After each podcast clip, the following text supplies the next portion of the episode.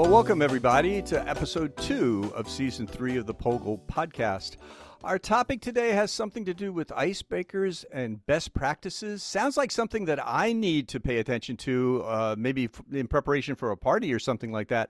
But I think it goes a lot deeper from there. So uh, we have as our uh, guest host today is Siobhan Julian, and I'm going to turn it over to Siobhan. Thank you, Wayne. Uh, welcome, everyone. It is my pleasure to introduce Andrew Tota McCarty today. Andrew is a physics instructor at San Jose State University in California. At San Jose State, he is the co coordinator of the Physics 2A course, uh, which is an algebra based mechanics course that is taught by a team of instructors that meet before each class to maintain alignment across the different sections. Uh, before he was at San Jose State, Andrew worked for Summit Public Schools as a high school physics teacher, go high school uh, teacher, science teachers using POGIL, and teacher professional development manager. He also wrote a project based physics curriculum for Summit Public Schools. Andrew is part of the Leadership Institute at the Exploratorium in San Francisco and coaches new and mid career teachers through that program. So, welcome, Andrew. Thank you. Happy to be here. Yes, we are very excited to have you here today because I think you're going to bring you're bringing a very new voice and some new information um, to the POGIL community. So this is obviously a POGIL podcast. Um, Andrew, tell us a little bit about how you came across POGIL and how you came to use it in your own classroom. Yeah, so I learned about POGIL when I first started teaching, but I really only knew about it secondhand. I was fortunate to be a fellow in the Knowles Teacher Initiative, and there were poster sessions and different teachers coming together sharing practices. So I learned about POGIL uh, through them, through other people, uh, but I didn't ever attend any official workshops. It seemed at the time it was mostly for, for chemistry teachers, and I was a physics teacher. Uh, but then later in my career, I attempted to, to author some kind of POGIL inspired activities for my physics classes. Um, and I worked with a chemistry teacher at my school to, to do that. Uh, my first real contact with the POGIL project involved submitting these activities for review to get feedback. Um, and then after doing that a few times, I joined the POGIL Activity Clearinghouse uh, to, to, to submit and author and continue to author activities. Uh, and then I started signing up for some official workshops as well to, to learn more. So I've written about 20 activities, published five of them with the PAC, uh, and I'm just continuing to use and develop POGIL for my classroom awesome. That is wonderful, Andrew. I love hearing about how the POGIL Activity Clearinghouse or the PAC has gotten people involved and writing new activities is always such a crucial part of uh, building and expanding the POGIL community. But you're here today to share with us some strategies that you've been using in your class specifically icebreaker numbers and the five practices. Now, I'm sure that everyone has heard of icebreakers, but you are using it in a very different way. So please tell us uh, what are icebreaker numbers and how do you use them in your class? Yeah, so I first started using daily icebreakers when I was teaching online on Zoom as a way to get students to just unmute and start talking when they join breakout rooms for, for group work. Uh, so the goal is to help them build community and get to know each other and they're in different groups, but also just to say something in those first few minutes of class and really get the class going. Many of them were questions asking about favorites, such as what is your favorite spice? And mm-hmm. after sharing, I would have students alphabetize their responses to record them on a numbered list. And so this gives each student a number for the day that's that's kind of random. Um, it's not exactly random, but it, it mixes it up. Um, I often have group roles in class, but I always like having students take turns reporting out rather than establish that as a particular role for one student in each group. And so uh, once each student has a number, I can easily rotate through those numbers and say, you know, the ones are reporting out for this uh, this discussion, and then the next time the twos are reporting out. Um, and so the icebreaker numbers allow everyone to have a chance to speak up for the group, uh, but it's also predictable. They know ahead of time they'll be the ones sharing, and so they can get ready and feel comfortable, and the rest of the group can help them prepare. Um, I also use them sometimes when I'm interacting with the group. So if I am trying to ask the, the group questions, I can spread the questions out over multiple students, pushing them to build off of each other rather than one single student share. So I'll, you know, just use the numbers and refer to just go through them in order, one, two, three, four, um, and kind of pepper the questions around the, the group. Sometimes also if I see that many groups are getting stuck somewhere, I'll call out a number and all of those students will come up to me and we'll do a quick huddle. I can give them some instruction or check in, and then they can spread that knowledge back to all of their groups. So it's it's a way to have sort of flexible roles that in the moment, if I need a role that I didn't assign, I can quickly assign it for that moment in class and and just get different students to do different things in the classroom. That's really interesting. We get, uh, I know for me, I actually ask those favorite questions already. I have them on my paper, like uh, instead of a date. So I've never really thought of utilizing that um, when I'm having students like working working teams. That's that's really interesting. Thank you so much for sharing that. Uh, and the other strategy that you use is the five practices. So tell us about that. There's a book the Five Practices for Orchestrating Task-Based Discourse in Science by Jennifer Cartier and others that identifies five practices teachers can use to promote rigorous discourse. There's also a math version of this book for math teachers with the same practices.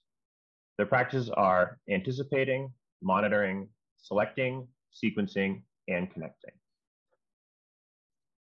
Mm, interesting. And I know for POGIL, I think a lot of POGIL practitioners are very familiar with monitoring. That's something that that will definitely happen in a, anytime I do a POGIL activity.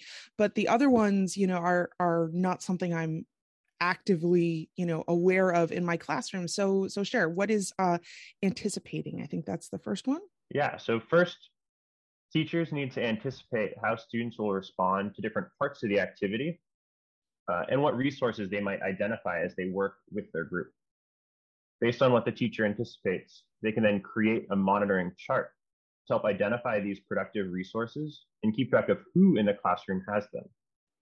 I create these monitoring sheets for each class and use them to track ideas as well as student participation across each activity. The monitoring chart gives me a focus as I listen into the group conversations. Uh, that's interesting. Is this monitoring chart something that your students see? Are are are they aware of that, or is it just you? Yeah, they're definitely aware of it. They see I have a clipboard in my hand and I, they see me making marks as I'm looking over their shoulders and, and listening. And they'll see me look at it as I reference uh, their, their work and their ideas, but they don't see that the exact chart exactly. And so they don't see the, the marks that I make on it, but they know that I'm doing something. Huh. I, that is very interesting. Do they get a little self-conscious when you do that?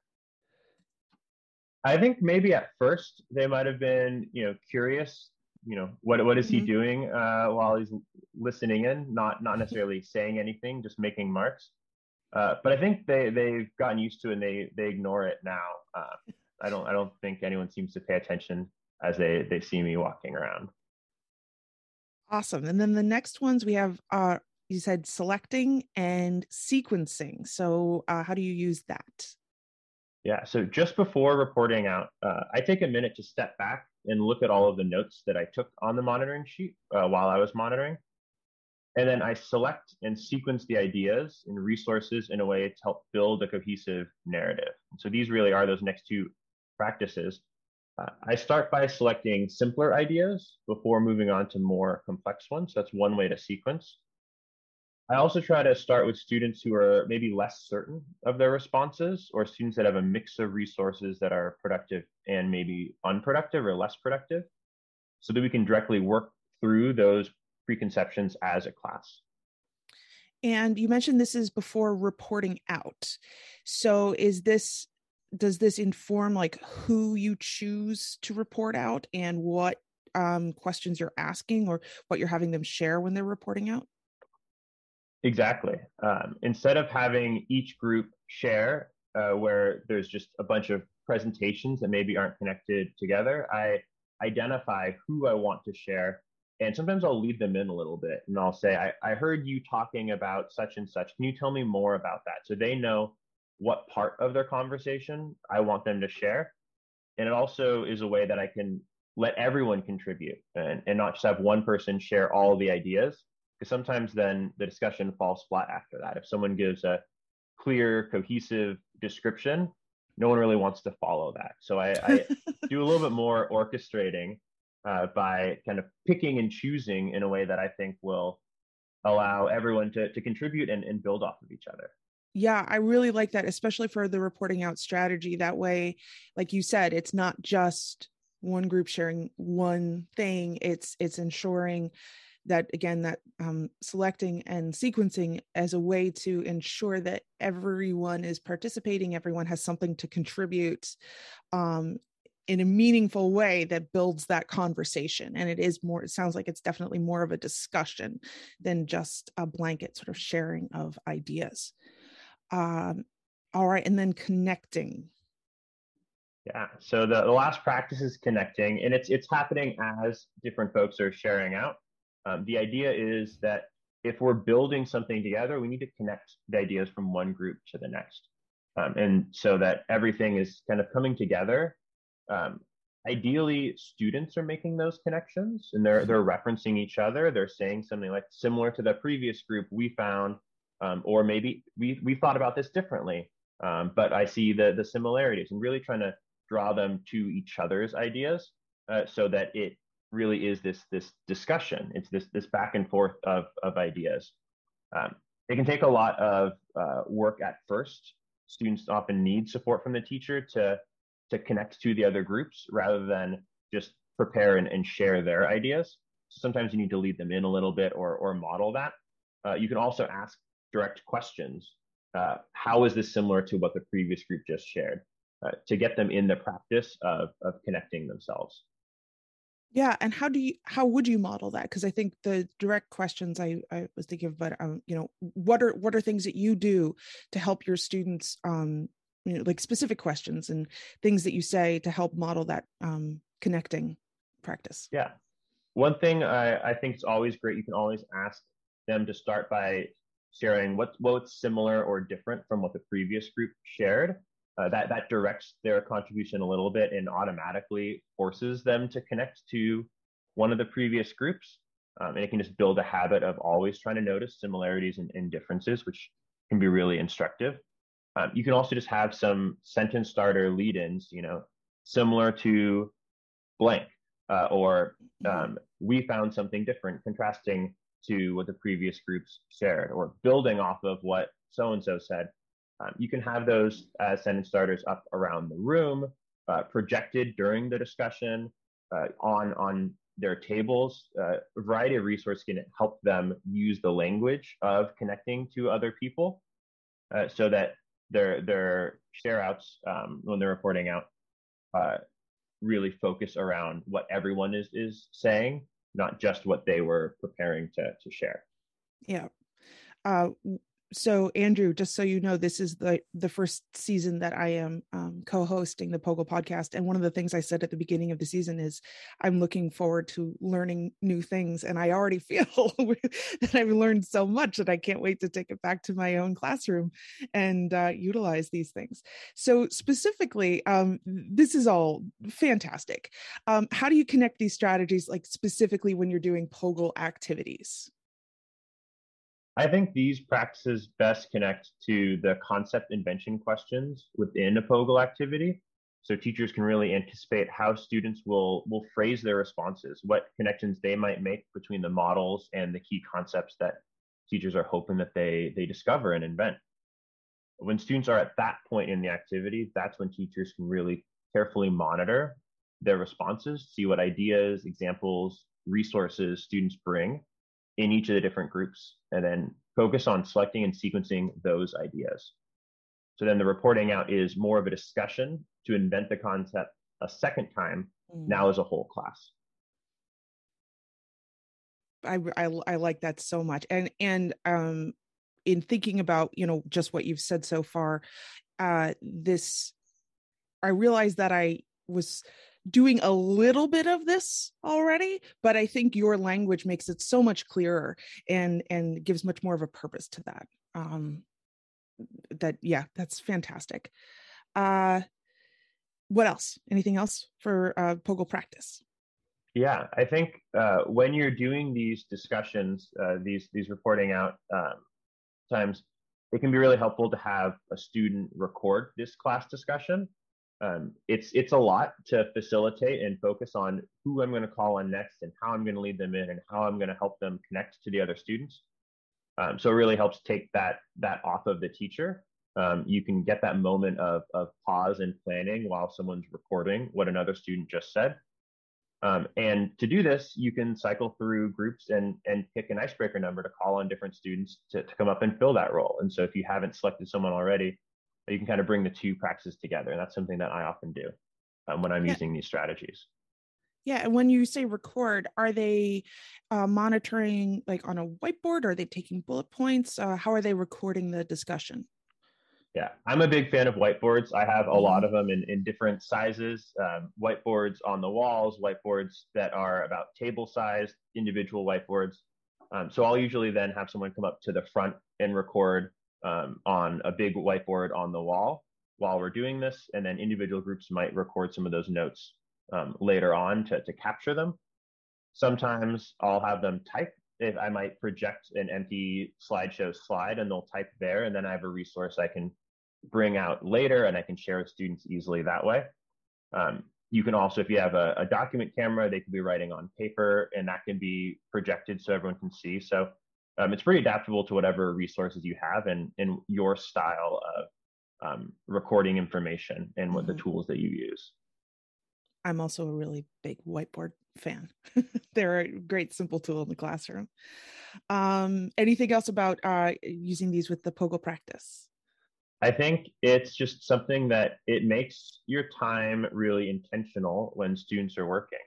Um, sometimes in a good POGIL activity, it's it's working well and the, the students are all working along and, and moving productively and the teacher then doesn't seem to have a, a clear role. Um, sometimes you're not sure because you don't want to interrupt when they're having really good conversations. So the five practices can really help clarify the, the teacher's role um, and how to use your time while you're listening and what you're specifically listening for to make sure those reporting out sessions are especially productive. I love this all so much. Um, so I, as this is very clear, I'm completely new to the the icebreaker numbers and um and the five practices. So what are your tips for listeners who like me um haven't used these before? How do we get started in implementing this in our classroom yeah, so you can start icebreakers with icebreaker numbers right away. It's really easy to find lists of icebreakers online, and it might be a practice that you already have, um, or at least do sometimes in your class. And then you just need a way for students to, to rank their responses. So I usually just have them alphabetize them. It's an easy thing that I don't have to plan something specific each time. Um, if it's a question that's numerical, they can just rank them that way. Um, otherwise, you can just find some way to get them to have a semi-random way of, of putting themselves in, in order. And then just cycle through the numbers to use them in any way that's convenient. Um, you can maybe start with when you're doing small group stuff and you're checking in a group, just the questions you're going to ask, ask them in the order of those numbers, and then maybe start with a different number first next time. Um, that can be an easy way to, to get started. And then just explore. And whenever you need uh, a volunteer, just call out a number and you can use them that way to, to not have that, that pause of, of waiting for someone to volunteer um, when you're in class. Love it. And what about the five practices? Where do we start with that? for the five practices, I recommend getting the book um, and, and reading it with colleagues. It's it's a lot. Um, there are a lot of great examples in the book, but it's it's a lot to all add into your practice at once. It really helps having a learning community as you get started. I learned about them, but didn't start using them for for a while until I had other colleagues that were also interested, and we could plan together. Um, and I'm, I'm not an expert at all of the five practices. I've just read the book and have worked really hard to, to use them and use them regularly. And so I'd say don't be afraid of them, just try to get started. Each practice is really, really helpful. And all together, they're really, really powerful it definitely sounds like that. Well, speaking of which, um, how did you come to start using these strategies? Because you kind of mentioned that you know when you got started, uh, it took a little while, and you know when you had a community of other teachers to talk with about that, it, it helped you out. But how did you really start to use this in the first place? How did you find it? Yeah, um, I started using icebreakers when I started teaching on Zoom uh, because I noticed a lot of students were hesitant to come off mute and talk with their group. Sometimes they'd be sharing in the chat, but you really don't get the back and forth discussion that way. And so the icebreakers was a way to just get them talking, get them to unmute, get them to start to get to know each other, start to build community each day.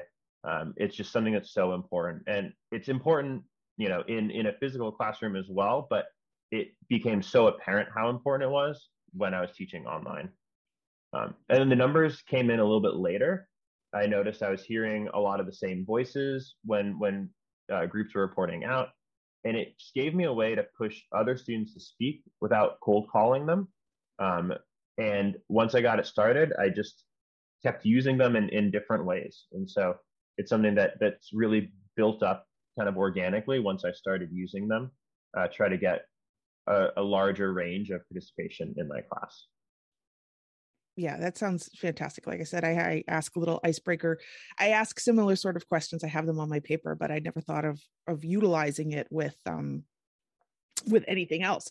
And my students already I, I they they like to talk about it. I'll, I'll, ask like favorite halloween candy and it does engender that discussion um, but i love doing that purposefully like like you're doing uh, and what about the five practices how did you start with that how did you find out about that yeah, so I, I first learned about it uh, through the Knowles Teacher Initiative. They, they gave us the book and we had some professional development sessions on it. And so I had a bit of a community to start with, which was was great. But these were teachers from all around the country and they weren't at the school that I was at. So I started using them a little bit at first and, and found them to be useful, but they didn't show up into regular practice. It wasn't an everyday thing. Um, later when I was working on a, a course with a colleague and we were co-planning together, we we both used them. And so we built that into our planning and, and we're able to use them more regularly. I also found it a lot easier on Zoom. Um, you you have a, a, different space. You have you have fewer distractions, and so it was very easy for me to to monitor when when students were interacting on Zoom. And I could look at their work. I could hear them as they're responding, um, I could more easily look down and plan who I'm going to call on next while one group or one person is sharing out. Um, and so that helped me really find success and, and get a lot better at it in a way that was just a bit easier.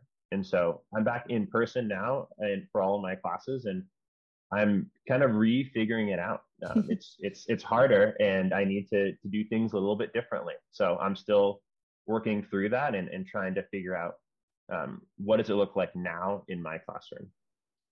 I love hearing that um, good teaching techniques came out of zoom out of zoom classes right? You, there's a benefit to everything. I will also add that during our weird hybrid year for me i came up with uh, um, a, a new way of presenting my course which i think is a was a huge improvement so it's like it's sometimes funny how the pandemic forces us to actually improve and get better and develop uh, good selling uh, solid practices uh, thank you so much for sharing this andrew this is incredible I have learned so much over the course of this, and I'm looking forward to taking this back to my own classroom. I'm gonna get that book and read it and see if I can get my colleagues to read it too. Um, thank you, everyone, for listening. Um, and uh, I'll hand it back to Wayne. Thank you, Siobhan. And thank you, Andrew, for those great tips on how to encourage meaningful student discussion in the POGIL classroom. At this point, we want to hear from you, our listeners. How do you encourage student conversation? Do you have similar methods to what Andrew has described, or do you have other ways to get your students talking? Let us know by commenting on Facebook using hashtag the POGIL podcast to find this episode on the site and join the conversation. We will return in a couple of weeks with another episode of the POGIL podcast. Thanks for listening.